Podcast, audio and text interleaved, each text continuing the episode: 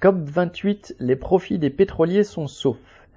Interrogé sur les accords signés lors de la COP28 à Dubaï, le directeur de Total Energy en Nouvelle-Aquitaine a répondu, On salue cet accord qui appelle à une transition dans les systèmes énergétiques d'une manière juste, ordonnée et équitable. Fin de citation. Juste, entre guillemets, veut dire, dans la bouche de ce directeur, que Total Energy va pouvoir continuer à polluer la planète pour faire un maximum de profit.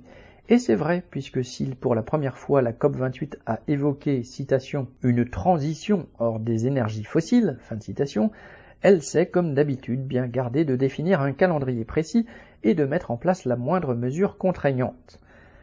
Pire encore, elle définit le gaz fossile comme, citation, une énergie de transition, fin de citation, ce qui était une des principales revendications des trusts pétro-gaziers.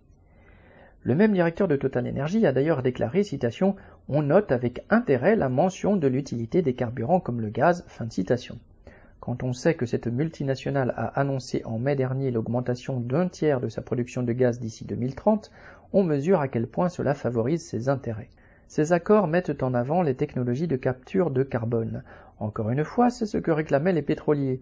Ces technologies consistent à capturer directement le CO2 des fumées industrielles avant son évacuation dans l'atmosphère pour le stocker ensuite dans des réservoirs dans le sous-sol.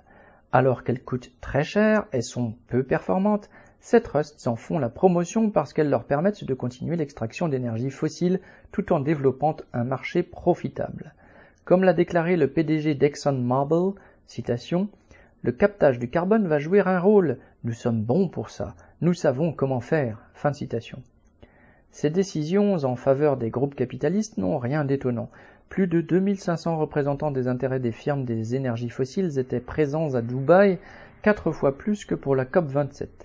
Le gouvernement français a d'ailleurs intégré dans sa délégation officielle le PDG de Total Energy.